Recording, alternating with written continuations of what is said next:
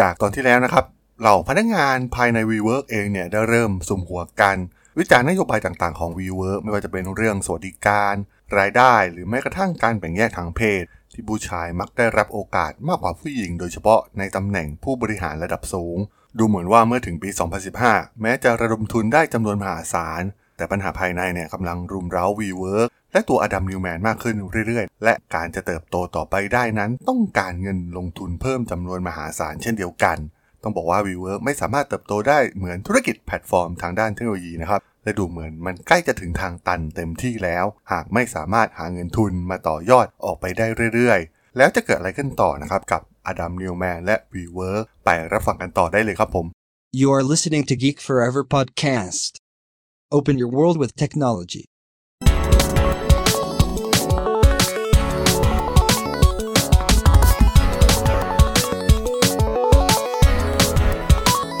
This is Geek Story.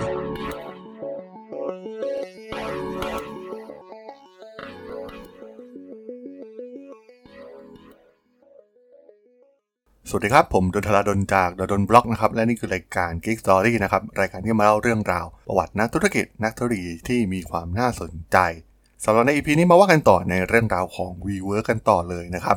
ในปี 2015 เนี่ย ด้วยอัตราค่าเช่าอสังหาริมทรัพย์ที่สูงขึ้น เนื่องจากภาวะเศรษฐกิจกลับมาคึกคักอีกครั้งนะครับ หลังจากการถดถอยครั้งใหญ่จากวิกฤต Hamburger Crisis ในปี 2008 นั่นทำให้อดัมเนี่ยต้องหาแหล่งเงินทุนเพิ่มโดยด่วน ในปลายปี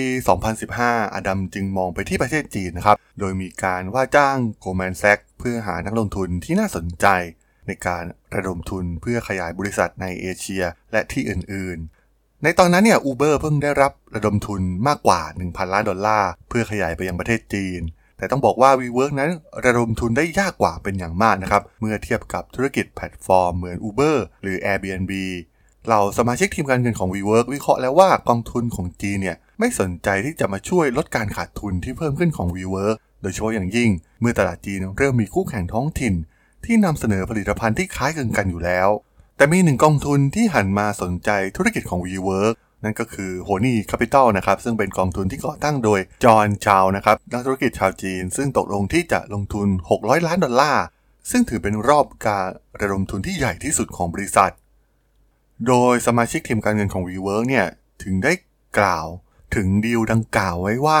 ธรรมชาติของตลาดเอกชน คือหากนักลงทุนที่ชาญฉลาด 9 คนมองผ่าน ก็ต้องใช้นักลงทุนที่ค่อนข้างโง่เพียงคนเดียว และทันใดนั้นบริษัทเราก็มีมูลค่าเพิ่มขึ้นเป็น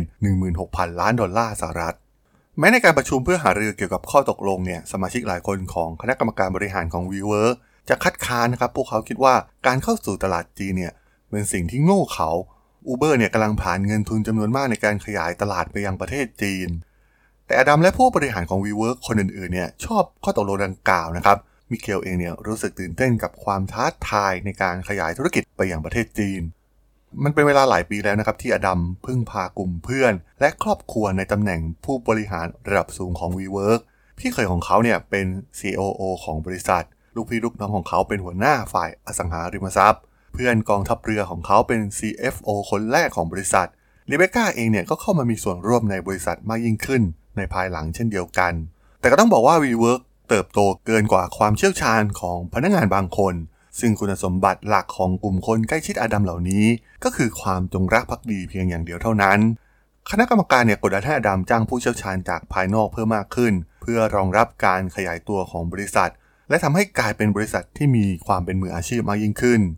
อาร์ตี้มินสันนะครับเป็นอีกหนึ่งคนที่เข้ามาเป็นประธานเจ้าหน้าที่ฝ่ายปฏิบัติการคนใหม่ของ WeWork ต้องบอกว่ามินสันเองเนี่ยโดดเด่นที่สุดในบรรดาผู้บริหารใหม่ ที่เข้ามาร่วมงานกับ WeWork มินสันได้นำพาคนเก่งอีกหลายคนเข้ามาที่ WeWork นะครับ เขาได้นำ Francis Lobo อดีตผู้บริหารของ AOL มาดำรงตำแหน่งประธานเจ้าหน้าที่ฝ่ายรายได้ รวมถึงการได้ Jon Gieselman นะครับผู้บริหารของ DirecTV เข้าร่วมเป็นประธานเจ้าหน้าที่ฝ่ายการตลาดของ WeWork ผู้บริหารโปรไฟล์ดีเหล่านี้เนี่ยส่วนใหญ่ถูกล่อลวงนะครับโดยความคิดที่ว่า WeWork กำลังก้าวไปสู่การนำเสนอขายหุ้น IPO เนื่องจากมินสันเองเนี่ย ช่วยมาทำสิ่งต่างๆ ให้เป็นมืออาชีพมากยิ่งขึ้น และทำให้การคาดการณ์ในสิ่งต่างๆ นั้น สมเหตุสมผลมากยิ่งขึ้น ทั้งมินสันและผู้บริหารคนอื่นๆ ที่เข้ามาใหม่เนี่ยพยายามที่จะควบคุมการดำเนินงานของบริษัทมากขึ้น แน่นอนว่าการขยายตัวของธุรกิจเนี่ยเป็นแรงกระตุ้นในการขับเคลื่อนให้องค์กรก้าวไปข้างหน้า WeWork ได้สร้างเครื่องจักรการทำงาน ที่สามารถขยายพื้นที่สำนักงงานให้เช่าได้อย่างรวดเร็ว ในอัตราที่ไม่เคยปรากฏมาก่อนนะครับ เมื่อเทียบกับคู่แข่งในธุรกิจเดียวกัน แน่นอนว่าทีมขายก็ต้องตามให้ทัน พวกเขาทำงานนอกพื้นที่ที่ยังไม่เสร็จเพื่อพยายามขายอาคารเปล่า โดยบางครั้งเนี่ยต้องขโมย Wi-Fi จากร้านอาหารใกล้เคียง ในขณะที่มีการจัดสถานที่ใหม่เพื่อทำการขาย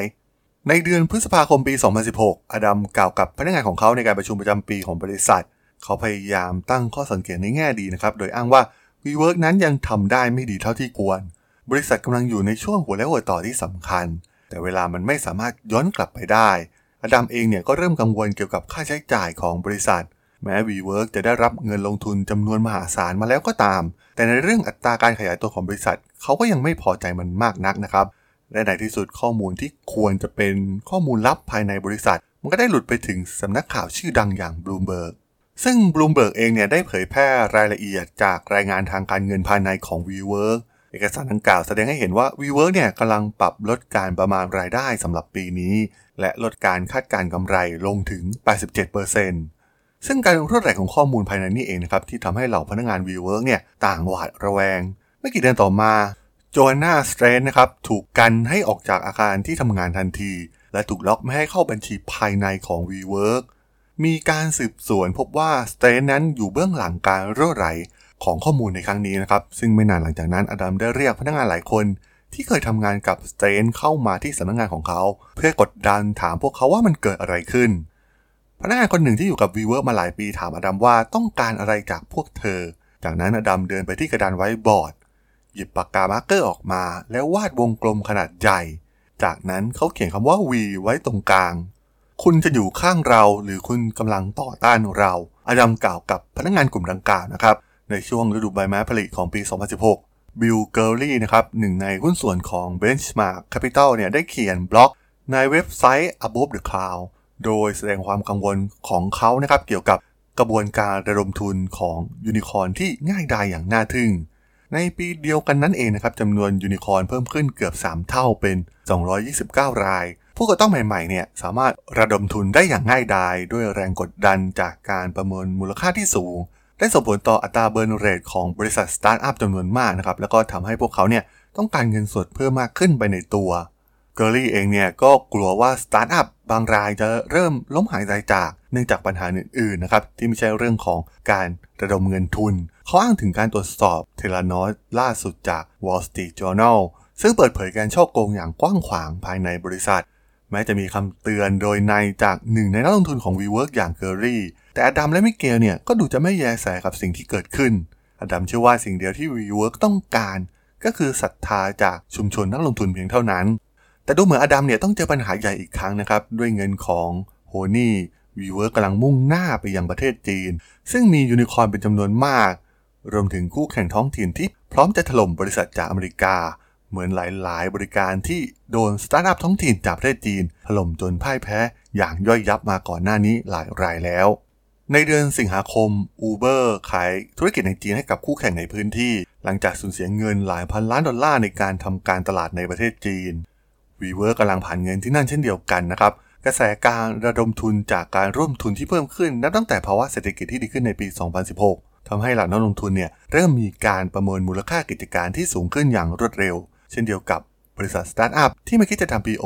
หรือทำกำไรในเร็ววันนี้ สำหรับ WeWork นั้นดูเหมือนจะไม่มีตัวเลือกใดๆเหลืออยู่นะครับ นอกจากการทำ IPO เพื่อนำเสนอขายหุ้นออกสู่สาธารณชน ตอนนั้นเหล่าสมาชิกทีมการเงินคิดว่าคงไม่มีใครในโลกพร้อมที่จะระดมทุนเพิ่มเติมให้กับ WeWork อีกต่อไปแล้ว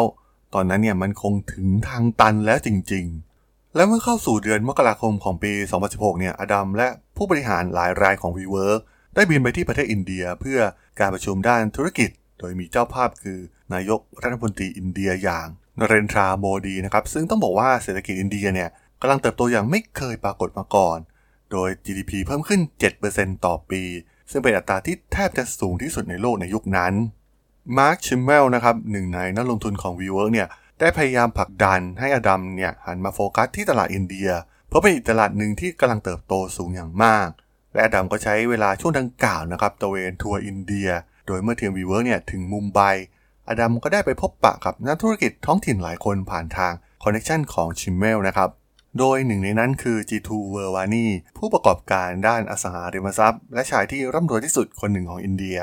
ที่สนใจจะร่วมทุนกับ WeWork นะครับเพื่อขยายธุรกิจมายังประเทศอินเดีย โดยในคืนสุดท้ายของเขาที่อินเดียนั้น อดัมได้พบกับหนึ่งในบุคคลสำคัญมาก ๆ นั่นก็คือมาซาโยชิซัน ที่บาร์ชั้นบนสุดของอาคารแห่งหนึ่งในนิวเดลี การประชุมดังกล่าวเนี่ยกำหนดขึ้นโดยนิเคชอาโรร่านะครับรองประธานของ SoftBank ซึ่งก่อนหน้านี้ต้องบอกว่า SoftBank เองเนี่ยแทบจะไม่เคยสนใจในธุรกิจของ WeWork มาก่อนเลยด้วยซ้ำต้องบอกว่าตัวมาซาโยชิซันเองก็เก็บงำความสงสัยในหลาย ๆ อย่างนะครับเกี่ยวกับธุรกิจของ WeWork ส่วนอดัมเองเนี่ยก็มีความต้องการเป็นอย่างมากที่จะพบกับซัน เพราะเขามั่นใจว่าเขาสามารถโน้มน้าวให้ซอฟแบงค์เนี่ย ลงทุนได้ ดูเหมือนการพบกันครั้งนี้ทำให้ซันเองเนี่ยมองเห็นอะไรบางอย่างในตัวดัมนะครับ ที่สามารถเข้าถึงจิตวิญญาณของธุรกิจ และการเป็นผู้ประกอบการได้ เหมือนผู้นำธุรกิจหลายๆ คนที่เขาเคยประสบพบเจอมา ต้องบอกว่าการลงทุนของซันนั้นเป็นสิ่งที่ผสมผสานระหว่างเรื่องของการมองไปที่ตัวบุคคล กับการมองตัวเลขทางด้านธุรกิจ ซึ่งพบว่าหลาย ๆ ครั้งเนี่ยซันตัดสินใจเพียงไม่กี่นาทีนะครับ หากเขารู้สึกมั่นใจในผู้ก่อตั้งที่มีความเชื่ออย่างแท้จริง ในหัวใจของพวกเขาว่าจะสร้างสิ่งที่ยิ่งใหญ่ได้ เขาก็พร้อมจะอัดเงินให้แบบทันที ตัวอย่างตอนที่ซันได้พบกับแจ็คมา มันเป็นจิตวิญญาณของผู้ประกอบการตัวจริงนะครับที่แจ็คมาเนี่ยแสดงให้ซันเห็น ซึ่งแน่นอนว่าเรื่องเงินเนี่ยเป็นเรื่องรอง ซันต้องการเข้าถึงจิตใจของคนเหล่านี้มากกว่า ว่าพร้อมที่จะเปลี่ยนแปลงโลกผ่านเงินลงทุนของเขาหรือไม่ โดยอดัมและซันเองเนี่ยนั่งคุยกันเป็นเวลาครึ่งชั่วโมงนะครับบนโซฟาตัวเล็กที่มุมของบาร์ อดัมได้บอกกับซันเกี่ยวกับการเติบโตของ WeWork โดยบริษัทเนี่ยกำลังจะเปิดสาขาที่ 100 ในปลายปีนั้นนะครับ ซึ่งเป็นจำนวนที่อดัมเนี่ยใฝ่ฝันมานานแล้ว หลังจากนั้นเมื่ออดัมเดินทางกลับไปที่อเมริกาเนี่ยซันเองเนี่ยก็มีแผนที่จะไปเยือนอเมริกาอยู่แล้วนะครับ และได้วางแผนที่จะไปเยี่ยมสำนักงานใหญ่ของ WeWork ด้วยเช่นกัน ในการเดินทางเยือนอเมริกาของเขา ซันเดินทางมาถึงอเมริกานะครับ โดยมีจุดประสงค์หลายประการ อย่างแรกคงเป็นการมาเยี่ยมเยียนประธานาธิบดีโดนัลด์ทรัมป์นะครับ ที่เพิ่งได้รับชัยชนะในการเลือกตั้งประธานาธิบดีในปี 2016 ซันเองเนี่ยสนใจที่จะรื้อฟื้นการควบกิจการระหว่าง T-Mobile กับ Sprint นะครับ ซึ่ง SoftBank เป็นเจ้าของ ซึ่งข้อตกลงดังกล่าวเนี่ยถูกเบรกโดยหน่วยงานกำกับดูแลของอดีตประธานาธิบดีบารักโอบามา ที่กังวลเกี่ยวกับการแข่งขันในตลาดโทรศัพท์มือถือ และซันเองเนี่ยก็มีแผนที่จะนำ SoftBank เข้ามาลงทุน 50,000 ล้านดอลลาร์ และสร้างงาน 50,000ตำแหน่งในช่วง 4 ปี ซึ่งเป็นไทม์ไลน์ที่เชื่อมโยงกับการครองอำนาจของประธานาธิบดีคนใหม่ อย่างโดนัลด์ทรัมป์ในตอนนั้น เนื่องจากว่า SoftBank เองเนี่ยก็ได้มีการประกาศโครงการ Vision Fund ซึ่งเป็นกองทุนร่วมทุน มูลค่า 1 0 0 0 0แสนล้านดอลลาร์และกลายเป็นกองทุนที่มีขนาดใหญ่ที่สุดในโลกนะครับ โดยมีพันธมิตรทั้งจาก Foxconn รัฐบาลอาบูดาบี และ Apple ซึ่งมีเงินสดอยู่ในมือมากมายนะครับ จนไม่รู้จะเอาไปลงทุนที่ไหนต่อ รวมถึงเงินส่วนใหญ่ที่มาจากรัฐบาลซาอุดีอาระเบีย ในช่วงหลายเดือนนับตั้งแต่ซันและอดัมเนี่ยได้พบกันที่อินเดีย พวกเขาได้หารือเกี่ยวกับความเป็นไปได้ของการลงทุน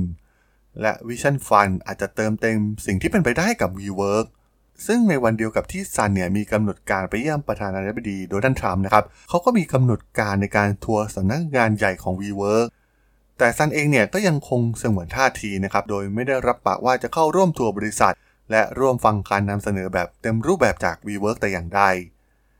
ในวันนั้นตัวแทนของซอฟแบงค์เนี่ยได้โทรแจ้งอดัมให้ทราบว่าซันเนี่ยจะเข้ามาสายนะครับ อดัมเริ่มกระวนกระวาย เดินไปเดินมาในห้องทำงานของเขา ซึ่งหลังจากผ่านช่วงเช้าไปเนี่ยซันก็ยังไม่มาปรากฏตัวสักที อดัมได้เตรียมการนำทัวร์ไว้ถึง 2 ชั่วโมงนะครับ แต่เมื่อซันมาถึงเนี่ยมันก็เลทไปเยอะมากแล้ว มันเหลือเวลาเพียงแค่ 12 นาทีให้อดัมทำทุกอย่าง เพื่อให้ซันเนี่ยหันมาสนใจลงทุนกับ WeWork อดัมนั้นรู้เป็นอย่างดีว่า Vision Fund มุ่งเน้นไปที่เทคโนโลยีนะครับไม่ใช่อสังหาริมทรัพย์ ดังนั้นหลังจากที่เดินผ่านชั้นที่ 1 ของอาคาร ที่เต็มไปด้วยสมาชิกของ WeWork เพื่อแสดงให้เห็นว่ามันน่าอยู่เพียงใด อดัมได้พาซันตรงไปที่ห้องปฏิบัติการด้าน R&D ของบริษัทบนชั้น 3 ซึ่งเดฟฟาโนนะครับผู้ร่วมก่อตั้ง Case Building บริษัทด้านข้อมูลที่อดัมได้ทำการซื้อมาเนี่ยกำลังแสดงให้ซันได้เห็นถึงเทคโนโลยีเบื้องหลังต่าง ๆ ที่ WeWork กำลังพัฒนา ซึ่งหลังจาก 12 นาทีผ่านไป ซันก็บอกให้อดัมเนี่ยขึ้นรถไปกับเขา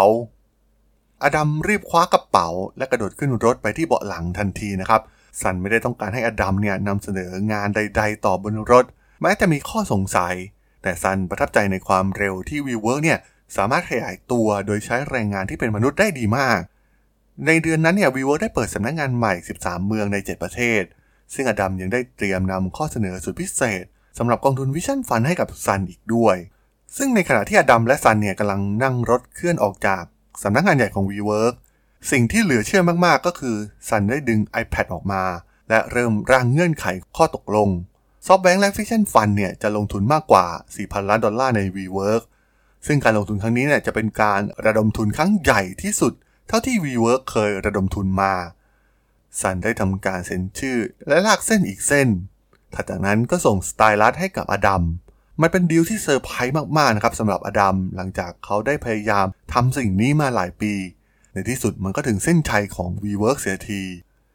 หลังจากที่ซันขอตัวไปทำธุระต่อเนี่ย อดัมก็ได้เข้าไปในรถยนต์ของเขา ซึ่งขับตามหลังรถของซันนะครับ โดยได้เปิดเพลงแรปแบบสุดวอลลุ่ม และขับรถกลับไปที่สำนักงงานใหญ่ของ WeWork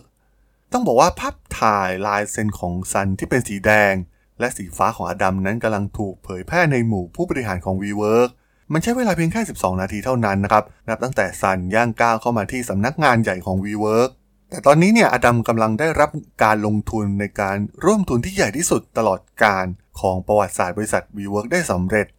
การลงทุนของ SoftBank ใน WeWork ในครั้งนี้เนี่ยได้รับการประกาศอย่างเป็นทางการในวันที่ 24 สิงหาคมปี 2017 มีมูลค่ารวม 4,400 ล้านดอลลาร์สหรัฐ ซึ่งเป็นเงินบางส่วนจาก SoftBank เอง และอีก 1,400 ล้านดอลลาร์นะครับ ซึ่งได้รับจัดสรรสำหรับการขยายกิจการไปยังเอเชียของ WeWork มันได้ทำให้มูลค่าของ WeWork เนี่ย พุ่งสูงขึ้นเป็น 20,000 ล้านดอลลาร์สหรัฐ และทำให้ WeWork กลายเป็นบริษัทสตาร์ทอัพที่มีมูลค่ามากที่สุดเป็นอันดับ 4 ในอเมริกา รองจาก Uber Airbnb และ SpaceX เพียงเท่านั้น นั่นทำให้เหล่านักลงทุนกลุ่มแรกเนี่ยต่างร่ำรวยกลายเป็นมหาเศรษฐีกันทั่วหน้า แต่ผู้ชนะที่ยิ่งใหญ่ที่สุดในเกมนี้ก็คืออดัมนะครับ โดย V Holding บริษัทนิติบุคคลส่วนตัวของอดัมเนี่ยได้ทำการขายหุ้น WeWork มูลค่า 361 ล้านดอลลาร์ ซึ่งเป็นจำนวนเงินสูงสุด และมากกว่าพนักงาน WeWork คนอื่น ๆ ที่ได้รับจัดสรรหุ้นไปก่อนหน้านี้ ต้องบอกว่ามันเป็นจำนวนเงินที่น่าตกใจมากนะครับ ที่อดัมได้ตัดสินใจขายหุ้นไปจำนวนมหาศาลขนาดนี้ เหตุใดเขาจึงไม่รอเงินที่จะได้รับอีกมากมายหลังจากนี้เพราะ WeWork กำลังจะกลายเป็นบริษัทยักษ์ใหญ่ และทำเงินได้อีกมากมายมหาศาลในอนาคตซึ่งคำตอบก็คืออดัมจำเป็นต้องใช้เงินนะครับ เพื่อตอบสนองชีวิตที่ฟุ่มเฟือยมากขึ้นเรื่อยๆของเขา ช่วงสิ้นปี 2017 อดัมและรีเบคก้าเนี่ยใช้เงิน 35 ล้านดอลลาร์ เพื่อซื้ออพาร์ตเมนต์ 4 ห้อง ในอาคาร Gramercy โดยรวม 3 ยูนิต เข้าด้วยกันให้กลายเป็นเพนท์เฮาส์ขนาดใหญ่ อดัมได้ซื้อบ้านให้พี่สาวและยายของเขา โดยจ่ายค่าเช่าและค่าเล่าเรียนทั้งหมดคืนให้กับพวกเขาที่ได้ยืมมาก่อนหน้านี้ ตอนเริ่มต้นใช้ชีวิตในนิวยอร์กใหม่ๆ พนักงานของ WeWork เนี่ยทำได้เพียงแค่กรอกตาเมื่อนึกถึงคำพูดของอดัมและรีเบคก้า ที่ว่าด้วยเรื่องเศรษฐกิจแบ่งปัน หรือเรื่องที่พวกเขาไม่ได้เป็นพวกวัตถุนิยม แต่ตอนนี้ทั้งคู่กำลังเปลี่ยนไปเป็นอีกคนแล้ว เราเชื่อในรูปแบบการดำเนินชีวิตใหม่นี้รีเบคก้าให้สัมภาษณ์หลังจากที่ดีลใหญ่ของ WeWork และ SoftBank ดำเนินการเสร็จโดยสมบูรณ์ และดัมกำลังเป็นเจ้าของบ้านสุดหรูจำนวน 5 หลัง ใจกลางมหานครนิวยอร์กต้องบอกว่าถึงตอนนี้เนี่ยมันได้กลายเป็นจุดเปลี่ยนครั้งสำคัญของทั้งอดัมและ WeWork ที่เหมือนถูกลอตเตอรี่รางวัลใหญ่